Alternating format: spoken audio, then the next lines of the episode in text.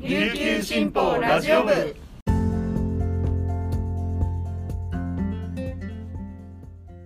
はいたい皆さんいかがお過ごしですか？今日も琉球新報ラジオ部をお聞きいただきありがとうございます。9月8日金曜日本日の担当パーソナリティはデジタル報道グループの大城典子です。午前11時現在の那覇の気温は29.0度。天気は曇り時々晴れとなっています。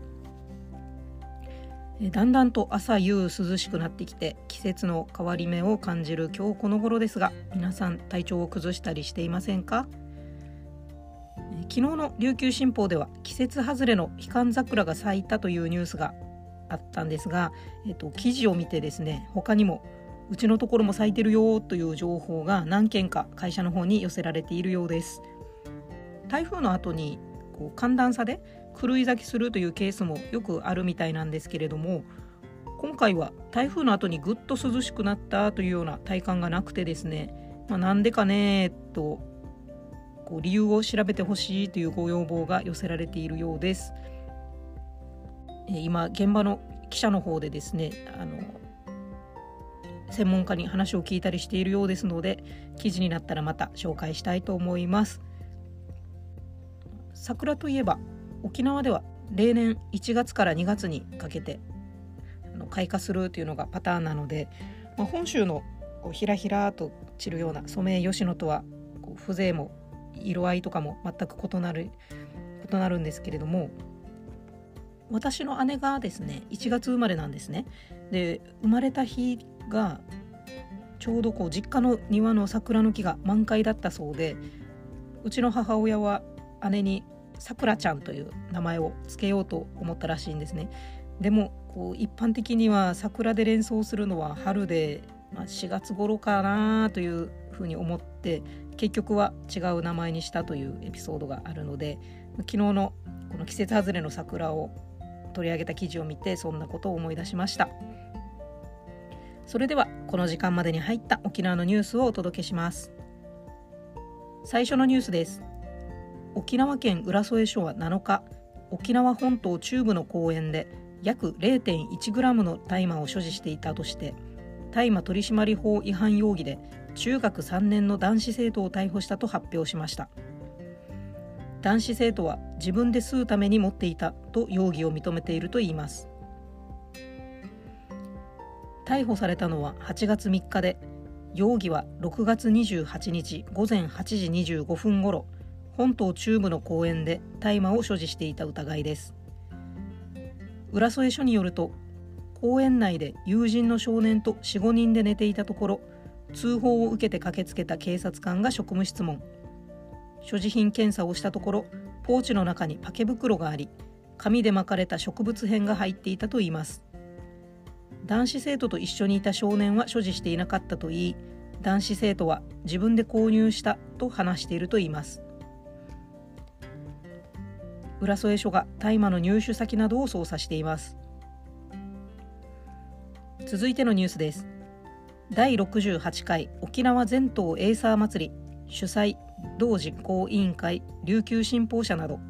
が今日8日午後6時半開幕します。沖縄市の小屋十字路周辺で道ジュが行われます。コロナ禍の影響で開催は4年ぶりとなり10日までの3日間にわたり青年たちが地域で受け継がれた伝統の演舞を披露します。明日9日は小座運動公園陸上競技場で第45回沖縄市青年祭り。最終日の10日は同競技場で本祭りが開催されます。また9日10日の両日小座運動公園サブグラウンドではオリオンビアフェストも開かれます。最後のニュースです。名護パイナップルワイナリーは7日砂糖を使わないパイナップル缶詰とジュースのオリジナルブランド商品ロイヤルスイートの販売を開始しました。この商品は季節限定数量限定で毎年製造され今年で20年目を迎えるロングセラー商品です。7日名護市の名護パイナップルパークで関係者を招いたお披露目会が開かれました。ロイヤルスイートは夏に収穫する糖度13度以上のパイナップルを使用しています。今年の商品は台風の影響で収穫時期が早まり甘さに加えて酸味も残っているのが特徴ですっきりとした味わいに仕上がっています。缶詰は1000缶ジュースは1万本。名護パイナップルパークで販売されるということです。以上この時間までに入ったニュースをお届けしました。今日紹介した記事の詳しい内容は琉球新報のニュースサイトにてご覧いただけますのでぜひアクセスしてみてください。そして今日はこの後琉球新報カルチャー部のコーナーがあります。文化芸能班の田吹陽子記者と田中香織記者が今新たな動きが生まれつつある沖縄のアイドルやスターについて紹介しています。引き続きお楽しみください。それでは今日も皆さんにとって素敵なことが起こりますように。今日一日頑張っていきましょう。チューンチバティイチャビラ屋台。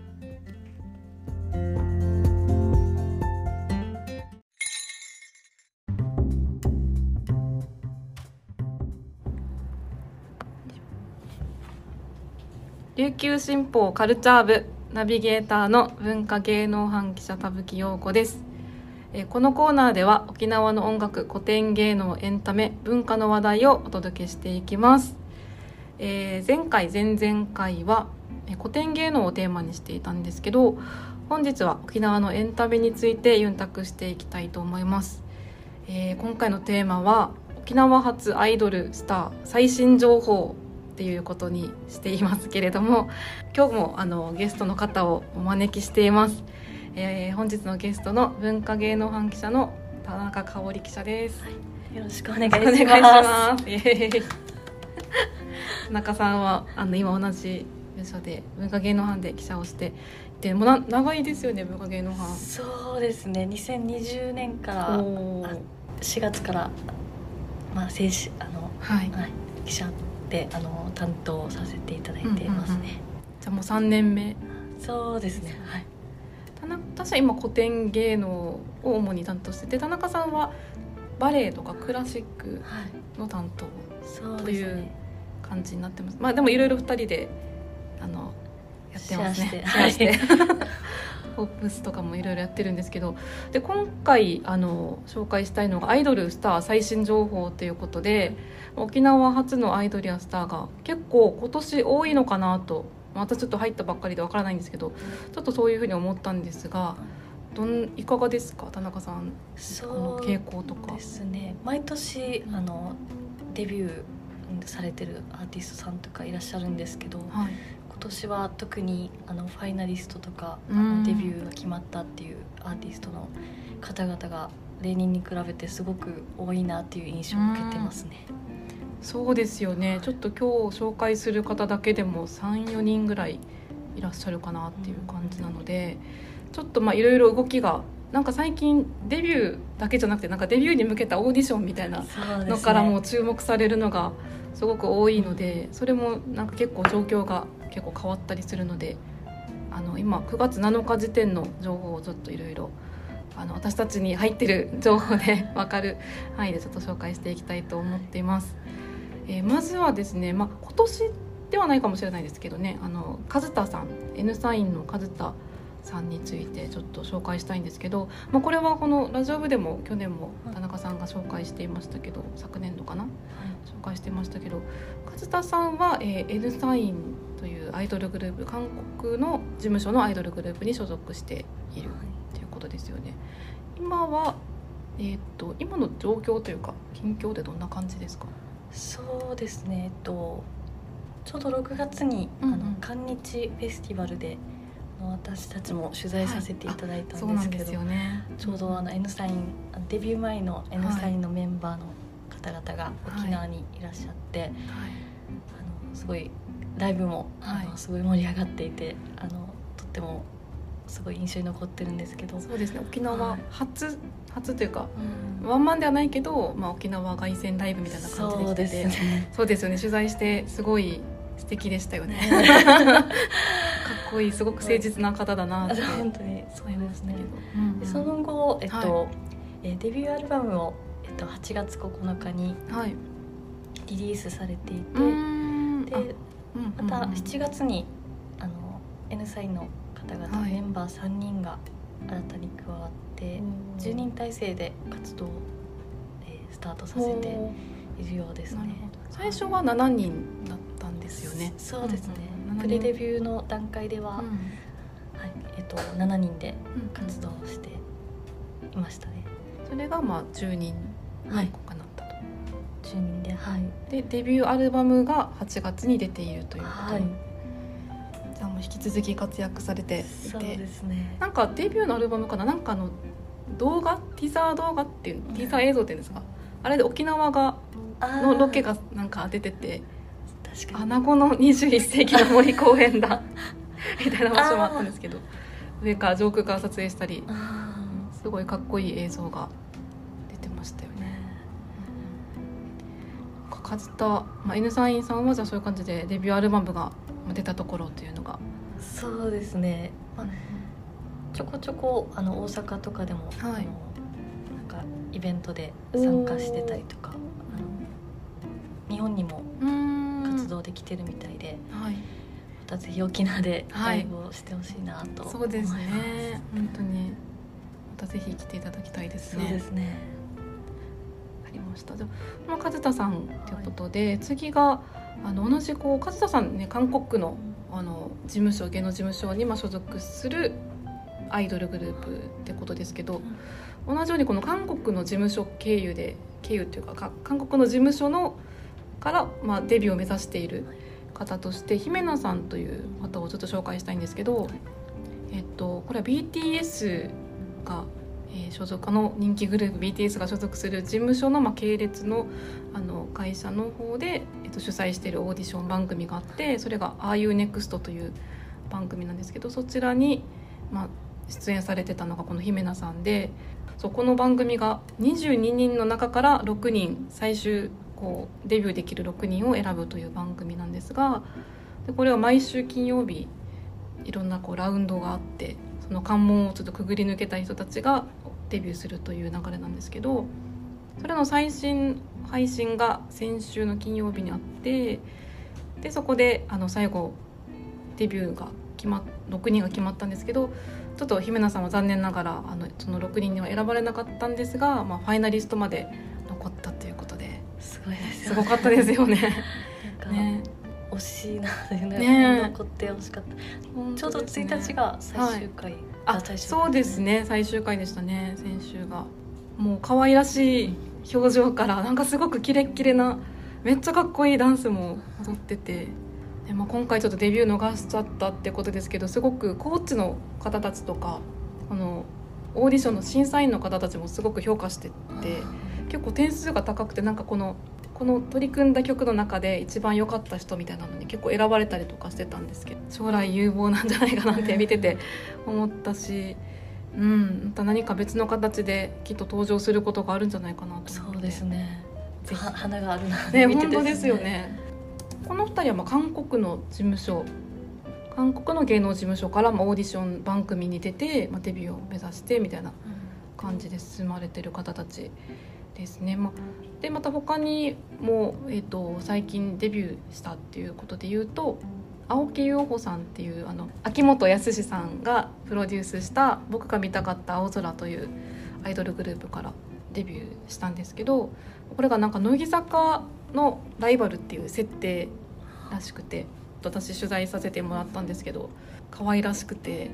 でもあのあれなんかいろいろなんか記事読んでたら、はい、すごい八重山舞踊も習ってた経験もあったりとかそうなんですよね。フットサルとかサッカーにもそうそうそうっていうのがちょっと意外だったね。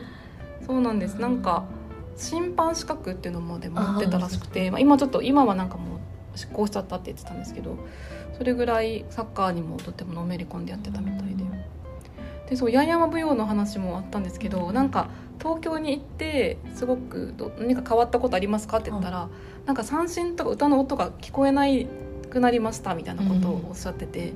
からそれぐらいこう身近だ石垣に行った時はとても身近だったんだなっていう、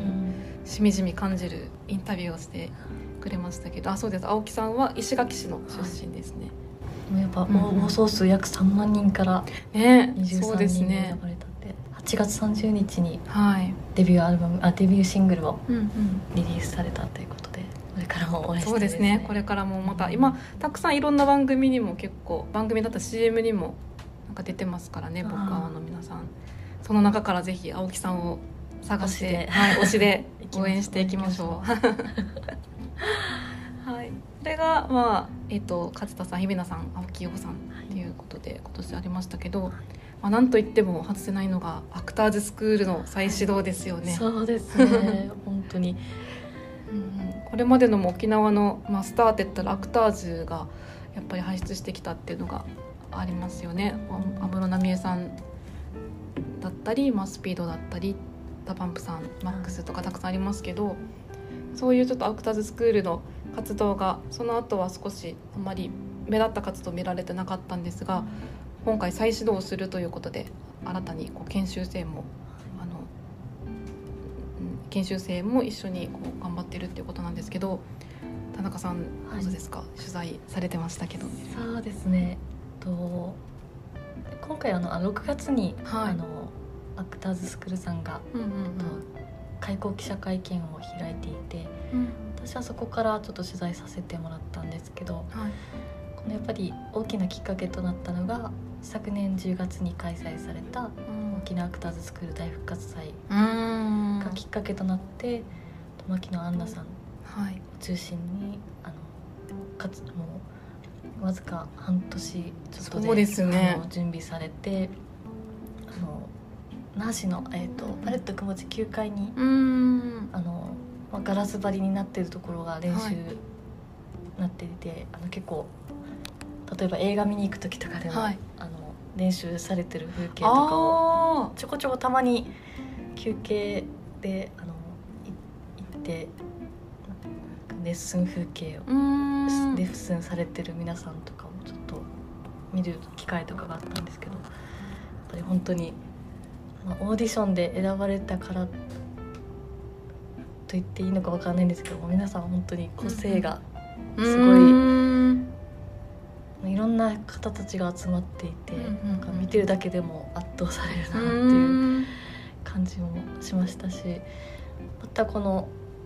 えー、研修生、うんうん、1期生が研修生ってことなんですよね、はい、アクターズの。そうでレッスン生。レッスン生、はい、レッスン生。BB ウェーブスジュニアの皆さんが49人で、えっと、集まったグループなんですけど、ちょうどあの沖縄テレビさんの方でも、はい、あの毎週1回、うんうんうん、ってますね番組が。番組がスタートもしてますし、はい、また11月には、うん、BB エブスジュニアのファーストコンサートも予定されていてちょうど発売チケットの発売がもうそろそろ始まると思うんですけど、はい、こうもなんかすごい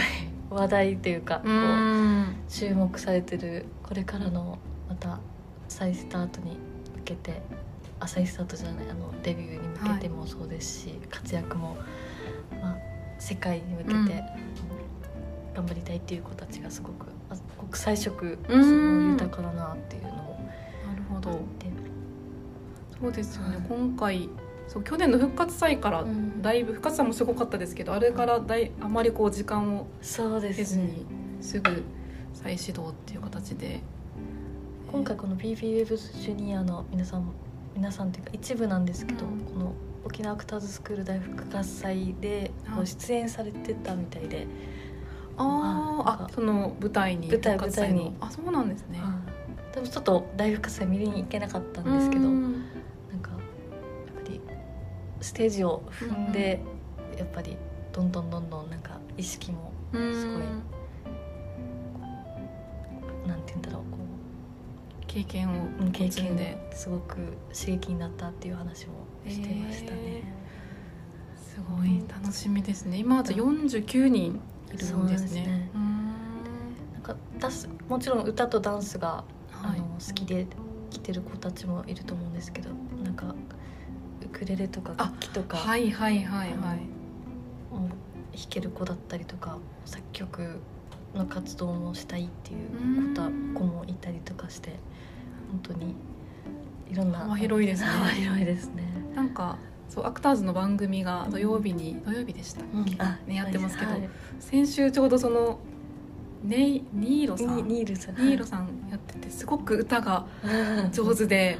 三浦大知さんがうん。ちっちゃかった時のあ感じになんかすごい似てるのかなと思って。でもそれなんかそれでもまたちょっと違うのかな。なんかそうウクレレを持って弾いてて、あうん。すごいまた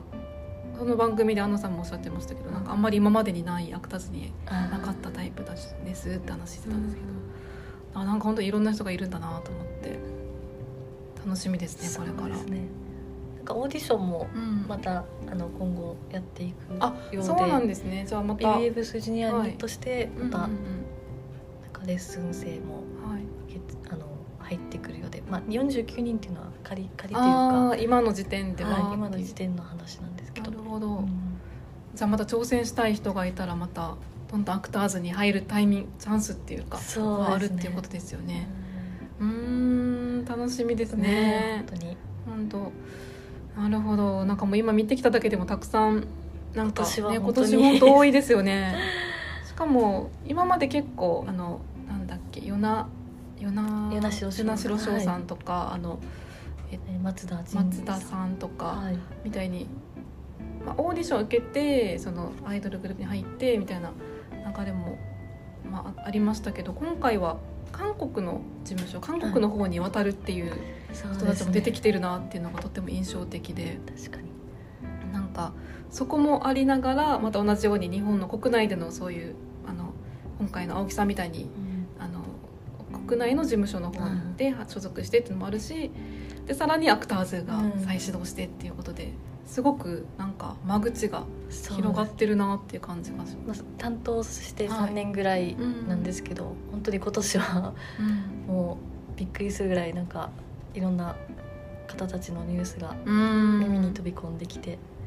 今知ってるだけで、今うんうんうん。45人紹介したんですけどうんうん皆さんのことであ情報がそうですね。そうですね。情報私たちもちょっと全部なかなかあの把握できない部分もあるのでいやこの人もいるよこの人も推しだよっていうのがあったら、はい、ぜひ琉球新報の文化芸能班まで情報をお寄せください、い、お寄せください。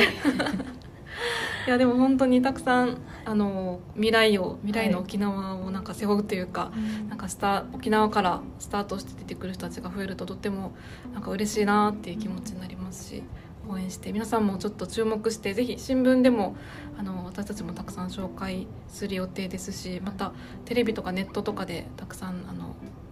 お姿拝見することがきっとあると思いますのでぜひ注目して見てみてください。はい はい、ありがとうございました。はい、また来月の配信も、あのお楽しみに。はい、それでは、えー今日のゲストは文化芸能班の田中香織記者でした。田中さんありがとうございました。ありがとうございました。はい。